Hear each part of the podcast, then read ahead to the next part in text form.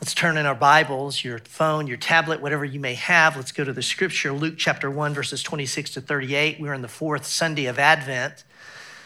Um, it's a season of preparation. It's a time, you all, when we say we, we let the scripture uh, cultivate our heart, till the soil of our heart, such that our hearts are prepared to receive Christ, what we'll celebrate uh, Christmas Eve and Christmas Day. Our Advent theme this year, as you'll note, is make room. By way of review, we, we, we started by revisiting the Christmas story. And in that Christmas narrative, we, we note in there that contrary to the no vacancy signs that we think about in Bethlehem, that it's far more likely that Mary and Joseph were actually welcomed into a relative's home. And yes, there were animals in the front part of that home. You remember we talked about that, but someone made room for them. We then talked about making room for disappointment. Remember, I talked about that with you of that gap between our reality and our expectations. And quite frankly, at Christmas, it gets ex- it just it comes exponentially, doesn't it, in many ways? And that gap's disappointment. So, what does it mean to make room for disappointment such that disappointment reminds us it's only Christ who can satisfy and fill that gap. The Gospels for the world. So last week, Rob and Nate and Brittany Bruns set up here to remind us that the gospel calls us to make room for others, to make room for strangers. The gospel is giving to, given to us that we might give it to others, and we do as we make room for them. Now, What's required in all instances of make room is this thing called faith biblical faith, belief, and trust. There's no better definition for it, I think, than you know, the one we get in Hebrews. Hebrews 11 1. Faith is the assurance of things hoped for, the conviction of things not seen. As beautiful as that is, y'all, for me, I read it and I go, and can you give me a little more? Can you give me an example? Can, can you make this tangible? So I go, okay, that's what it looks like. That, in part, is what brings us to our text today. We're at the prequel of what we will celebrate Saturday and Sunday. On Saturday, we're going to read about Jesus' birth. Our text today is the announcement of his conception. Throughout church, church history, known, of course, as the Annunciation. Spotlight in the text, y'all, is not so much on, on uh, Jesus as it is on Mary, the circumstances that she experienced. I will say this about Mary, and you'll know I'll unpack this later. While some tend to think too highly of Mary, which I think is error, some tend to think too little. And it's an equal error. And what we want to try and do today is let the text give us the Goldilocks mean just right. Here's what we think of Mary. In Mary, we actually have an example par excellence of Hebrews 11:1 of what it means to have biblical faith, what it looks like and how we see it in real life. She honestly, it's a model for our faith and what she does is she prepares us not just to receive, celebrate his birth, but it's this kind of faith that enables you and I to follow him, y'all to follow him our whole life, regardless of the cost. So, two weeks ago, we were we were in the passage just prior to the one we're going to step into. It's going to be, you're going to see it's very important that we keep that in mind. Um, that was the announcement of John the Baptist's conception, right? Not his birth, conception. When you read this text, and, and, and you've read it before, you know, maybe you haven't this year, but when you read what we're getting ready to read, it's like deja vu. It, it's like we, wait, we just read that in the previous, previous verses.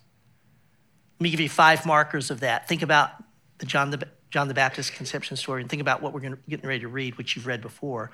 There's an angel. His name is Gabriel. There's a message. There's going to be a miraculous pregnancy. There's a response, troubled, fearful. There's the naming of the child, John, Jesus. There's this description of what the child will be and do, John, Jesus. And then there's this sign that God's going to do what he just said he would do. For Zechariah, it was he was silent. For Mary, we won't unpack this, but for her, it was her cousin or her relative Elizabeth's pregnancy when she was barren. So it's, it's like, wait, this is the same story, just told over with different characters. Yes. And when a biblical author puts two stories side by side like this, y'all, there's a message. Now, here's what's key it's not in the similarities, it's in the differences. And so it's like one of those picture puzzles, right? Where you, here's a drawing, here's a drawing. Can you see what's different between the two? That's really what we're going to do. And I'll tell you the differences between the two. We're going to focus, and it's going to point us to Mary in this passage. It's going to help us unlock okay, what is it about her faith that we too can emulate? We don't have to, we don't have to wait long because here, here come the differences right out of the chute. Look in your Bibles, look at verses 26 and 27. In the sixth month, the angel Gabriel was sent from God to a city of Galilee named Nazareth, to a virgin betrothed to a man whose name was Joseph, of the house of David, and the virgin's name was Mary. In the sixth month, now, it's not the sixth month of the year. We're going to see later, it's going to say at the back end of the story, it's the sixth month of Elizabeth's pregnancy. So, right out of the chutes, what Luke is saying is, we're not done with the Zechariah Elizabeth story. You see that? So, so right there, he's, he's saying, you got to keep these two stories connected because I want you to hold them up side by side and see what's happening. I've got a chart I'm just going to walk you through. There's probably more we could unpack, but here, here are the big things I see when we go, okay, what, what just happened in those two verses that we see are different? Well, we've got Zechariah and Mary contrasted. On the left, Zechariah. Note the story of Zechariah is, is in Judea. Y'all, this is the heartland of Israel. This is where the majority of God's work through the millennial millennia have, ha, has occurred. For Mary, this story says Gabriel went to Galilee. You know, this is not the heartland. This is the outlying area. Uh, in, in, in, Galilee, they were, there were Jews who had married non Jews. There's always a sense of contempt about Galilee. It's interesting. By the way, Jesus made the, Jesus chooses Galilee as his headquarters. Isn't that interesting? In, in, in Zechariah's story, it's like this you know, it starts good, it gets better. He's in Jerusalem. Oh my, we've gone from an area to the city, the city of God. For Mary, it says, and he went to Nazareth. We're now in a backwater, nowhere village. Quite frankly, it's not even mentioned in the Old Testament. In the New Testament, do you remember when Nathaniel, you know, when, when Nathaniel's called his disciple and said, We found the Messiah, he's from Nazareth. And what does Nathaniel say? I've got it up here. Can anything good come out of Nazareth? That's what people thought of Nazareth. Oh, it gets better for Zechariah. It's not just in, the te- in Jerusalem, it occurs in the temple. You see how we've come to the very center of where man meets God. It gets worse, so to speak, for Mary because we find ourselves in a peasant home. You say, well, how do you know it's a peasant home? Because they were very poor, because there's, there's really not much in Nazareth. Kent Hughes, modern day commentator, writes, she's a nobody in a nothing town in the middle of nowhere which reminds you of Nowhere Town, right? Carl and them, as they, as they wrote that musical that we've done over the years. And then let's take the two people. And I want to be so careful when I say this Zechariah, older man, priest, righteous before God, blameless. Mary, young woman, y'all, she's probably between 12 and 14. We don't know Exactly. It doesn't matter. Wow, that's young to us. 12 to 14. She's a girl. She's unmarried. And again, with trying to navigate and, and thread the needle on our cultural moment, the context in that day is patriarchal. And so there's this sense of, you know, he's an older man and he's religious and she's just a girl. And I don't say it to devalue, but to say that's the context of our biblical redemptive story. They couldn't, they, they just couldn't be more different. They're, what we want to look at is okay, here, here's Zechariah and there's Mary. And we want to go, well, how did they both respond to the word, the message of the angel? It's in their responses that we find our lessons in faith. Look at 28 to 30. We're just going to work our way through the story. Speaking of Gabriel, and he came to her and said, Greetings, O favored one, the Lord is with you. She was greatly troubled at the saying and tried to discern what sort of greeting this might be. And the angel said to her, Do not be afraid, Mary, for you have found favor with God. Gabriel tells us that Mary is blessed, God's with her, she's found favor. Favor, the root of that is grace. Mary, you, have been graced by God. Well, you, grace, the unmerited, unearned kindness of God. She's the recipient of grace. That's what the text says. Now, let me say a few words about thinking too highly of Mary, and I say them with great respect and, and, and humility, but I say it because there are many in the room and many online who, who, who come to faith in Christ out of a Catholic background, a Catholic home. And I mentioned earlier thinking too highly, and I think I think out of that is is is thinking that is thinking is elevating Mary too high. Um, the the Latin Vulgate, this is fourth century translation of the Hebrew Hebrew text into Latin by the church, translates verse 28, and you'll be familiar with this. Verse 28 says, And he came to her and said, Greetings, O favored one, the Lord is with you. The Latin Vulgate translates it, Hail Mary, and what's the next phrase? Full of grace. Hail Mary, full of grace. Mary, full of grace.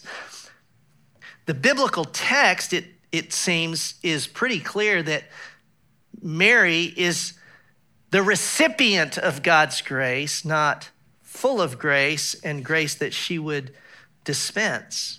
One of the most preeminent Catholic scholars, uh, Raymond Brown, he notes, you know, on this phrase, if, if Luke wanted to say Mary's full of grace, there were Greek words to literally say it that way, but he doesn't. And, and may I say, there's so much you could say here, but, but, but, but the Catholic Church comes to this Mariology and their, their view of Mary, quite frankly, and, and they would even say, because I don't think you can get where they get just with the Bible, but it comes out of traditions that, quite frankly, are rooted in some apocryphal books, which they would hold to be inerrant, where some of these things are said. Does that make sense? So we got to be, we want to be careful there. We're going for the, the Goldilocks mean, thinking rightly of Mary. And we'll land there in a moment. Verses 31 to 37. And behold, you will conceive in your womb and bear a son, and you shall call his name Jesus. By the way, it's such a common name that when the angel said, said this, it wouldn't be that she would go, Oh, this is going to be a special child. Honestly, in our day, it would be, and you're going to call him his name Jeff or John or Je- you know, I mean? it's just be a, a name. But then he goes on. He will be great and will be called the Son of the Most High, and the Lord will give to him the throne of his father David, and he will reign over the house of Jacob forever, and of his kingdom there will be no end.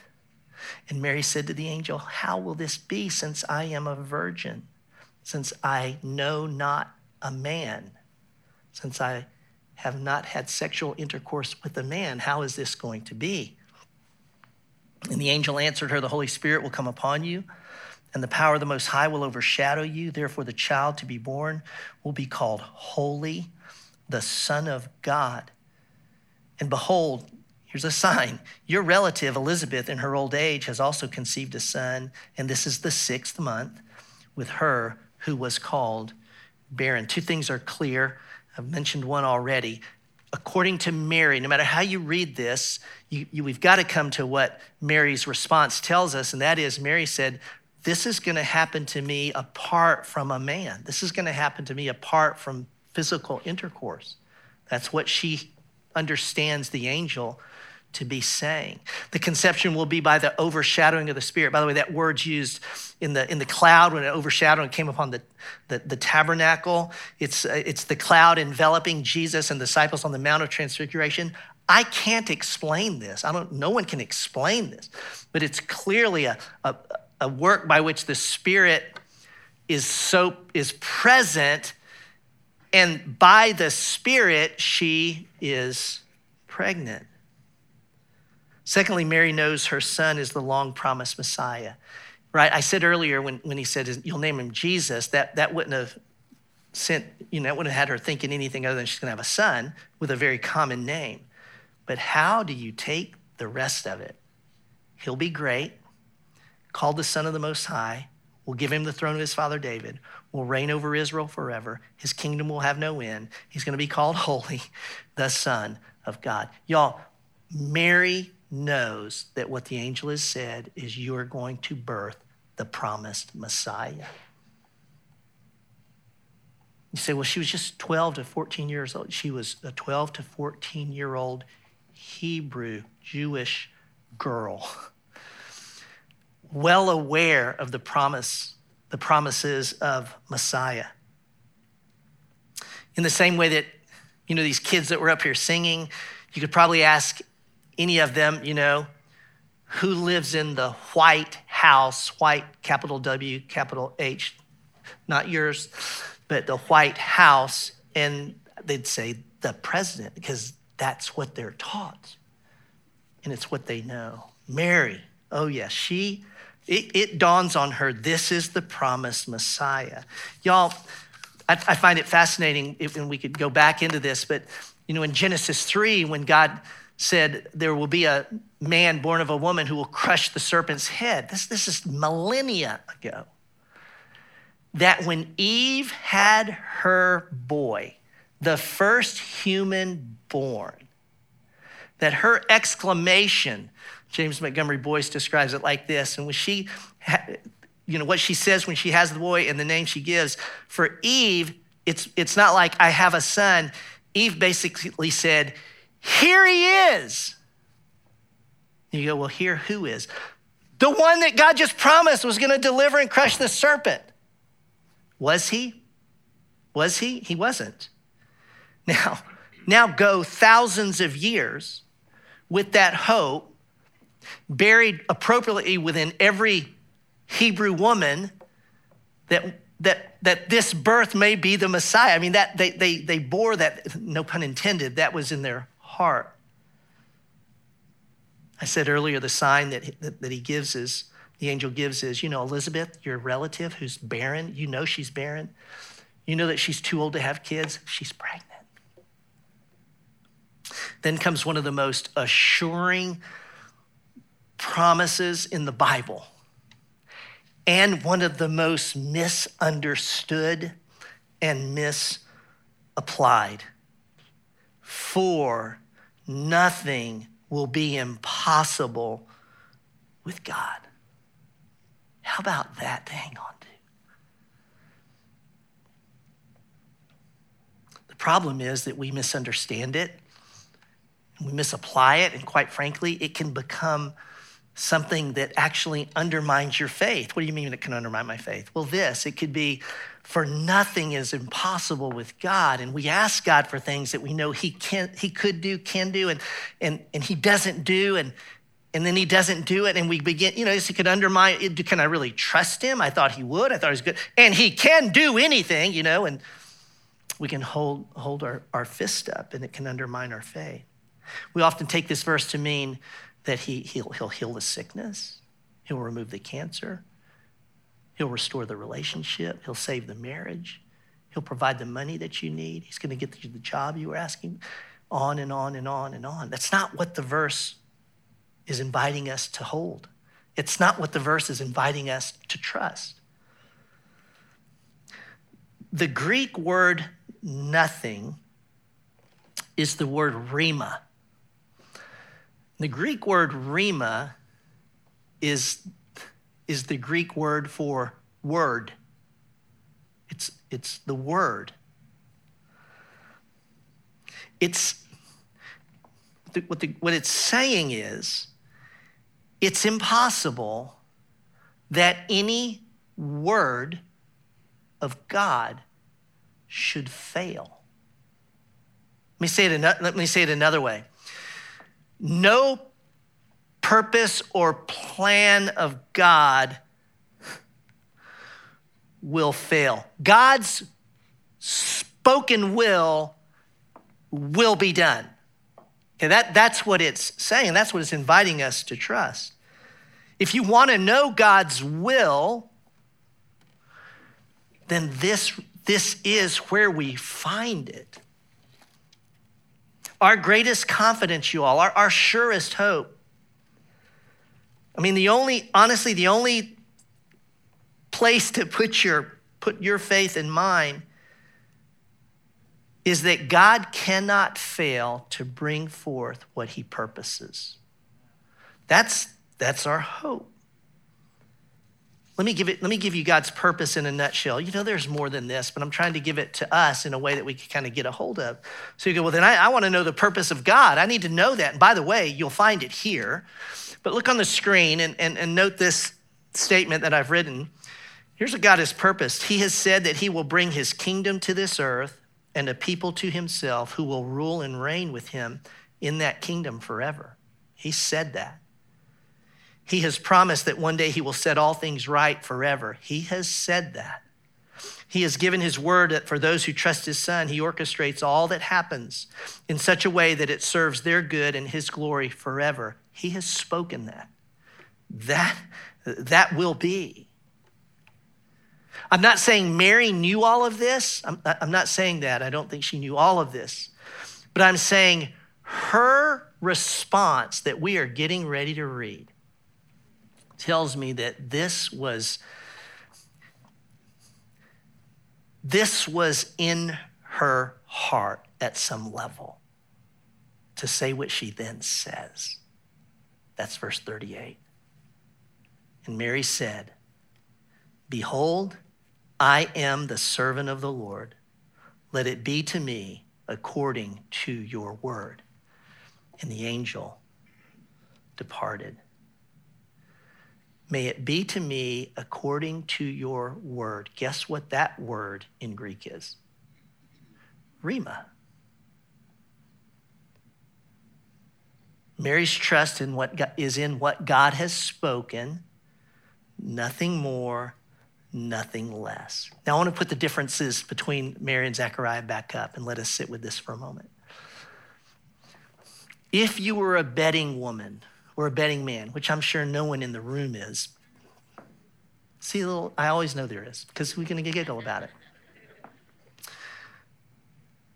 It's not a trick question, but, but just to help us engage this text. If you had these two and you looked up there at what's going on and what the story is saying, and you said, which of these, Zechariah or Mary, is going to respond in faith when God speaks?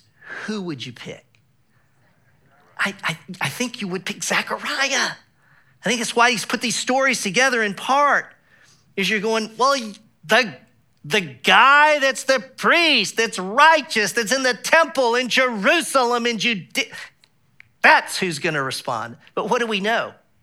What do we know about these two stories? No, not really.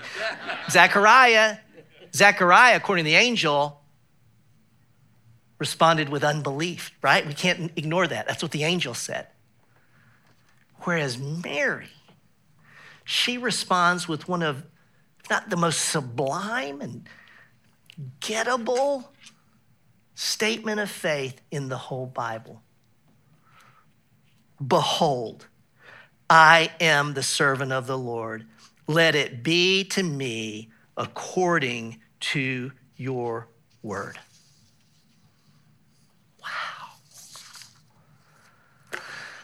Remember, Zechariah said, How can I know? And, and it tells us that Zechariah wasn't sure it would happen. Mary's response earlier, you know, how will this be? It seems was a curious question of the means of how God's going to do this. After their responses, Zechariah couldn't speak. But Mary, Mary could. And she does, by the way, if you keep reading the story. Two things to note in that statement. First, faith requires accepting that you're a servant of God. Faith requires accepting that you're a servant of God. So when we think about, okay, how do I live biblical faith? Well, it, it, it's grounded in this acceptance that I'm a servant of God. And again, these words I know are, are maybe hit us wrong or they're hard to hear, but I'm going to use them because the Bible uses them and let's keep them in their context and how they're used. Mary accepted that she was a bond slave of Christ. Mary accepted that she was not the master of her own universe, but that she had one. It was that ground from which she spoke out I'm a bondslave of the Lord. And, and when she did that, please note, she was saying, My future is not my own. That's what she's saying. Whatever happens, it's not, it's not my plan, it is God's promises that will be. Faith requires accepting that you're a servant of God. You know what's a good thing to do when you find yourself getting ready to take a step of faith? Or if you sense the Lord leading you or, or an interaction, anything, you know, and you go, this is, our whole life is by faith. It might be good to ask at least these two questions. One, hey, do I see myself as a servant of God in this situation? Put yourself in a conversation, and an interaction that's difficult or whatever. You pause and say, wait, I'm the servant of God. So something that comes out of your mouth when you put yourself in that place, I think will be different than if you don't see yourself as a servant. Secondly, you could say, Am I, am I, am I the one in charge? And for the Christ follow, follower, the answer is no. Secondly, I'll say this faith is an act of surrender to God's word as the final word. It's an act of surrender to God's word as the final word. Let it be to me according to your word.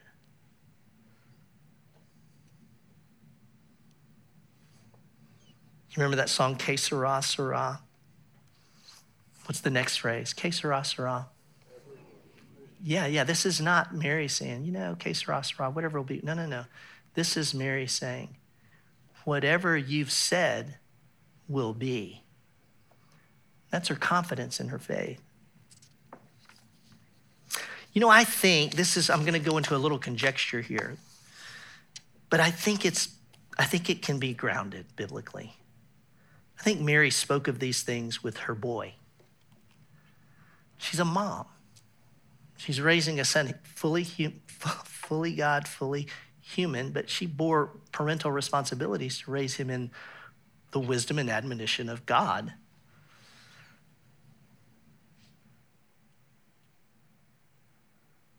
By the way, Mary had no easy life. We think Joseph died when Jesus was a child. Again, can't be sure, but you know, he's, he's nowhere to be found. We think probably passed away. They lived in a country that was occupied. They didn't have a lot of money. You know what They, they had a hard go of it. In all likelihood, she lost children, you know, as most women in those days would have and did. But I think she talked to him about these things. And one of the reasons I say that is what comes out of his mouth in his hour of greatest need. Not my will, but yours be done. Where did he get that? Well, yes, the Spirit, yes, but she's fully human. Where did he get that? that sounds so much to me like, let it be to me according to your word. Y'all, when we were planning this Advent series,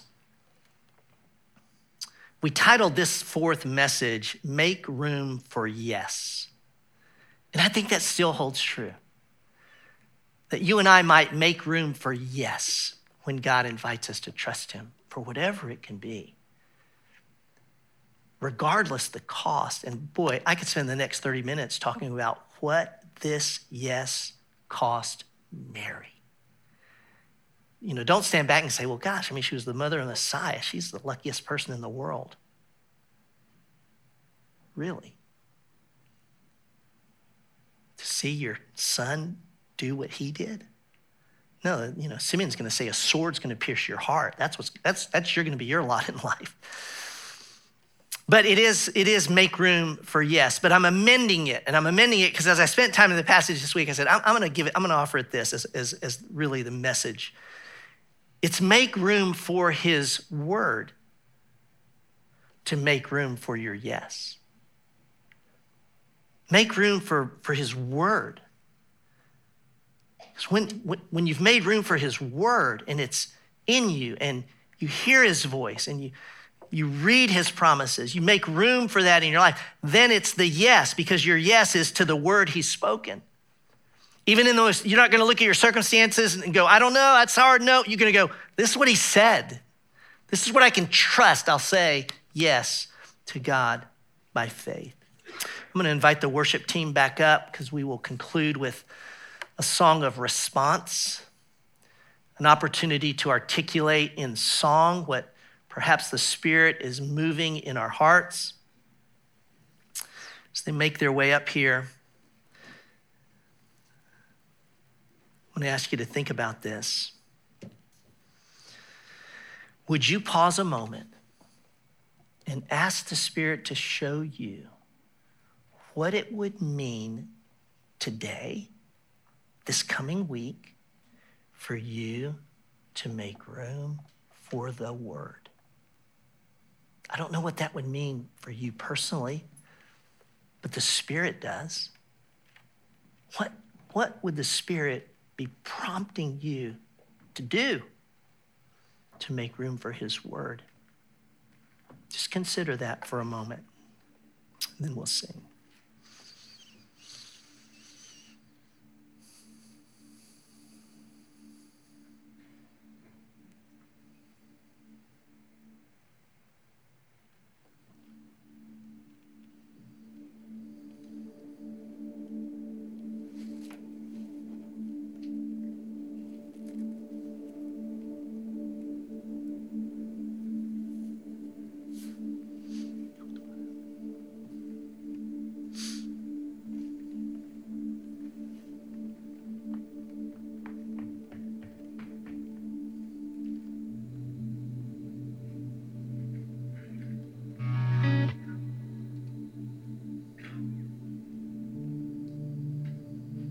Father, would you, by your Spirit, help us to know how to make room for your word? Perhaps it's reading it. Perhaps, sure, scripture memory. Perhaps it's pausing to think about your word rather than let it just slip by, whatever it may be. May your word become so precious to us that our yes just rolls off our lips. And we trust you.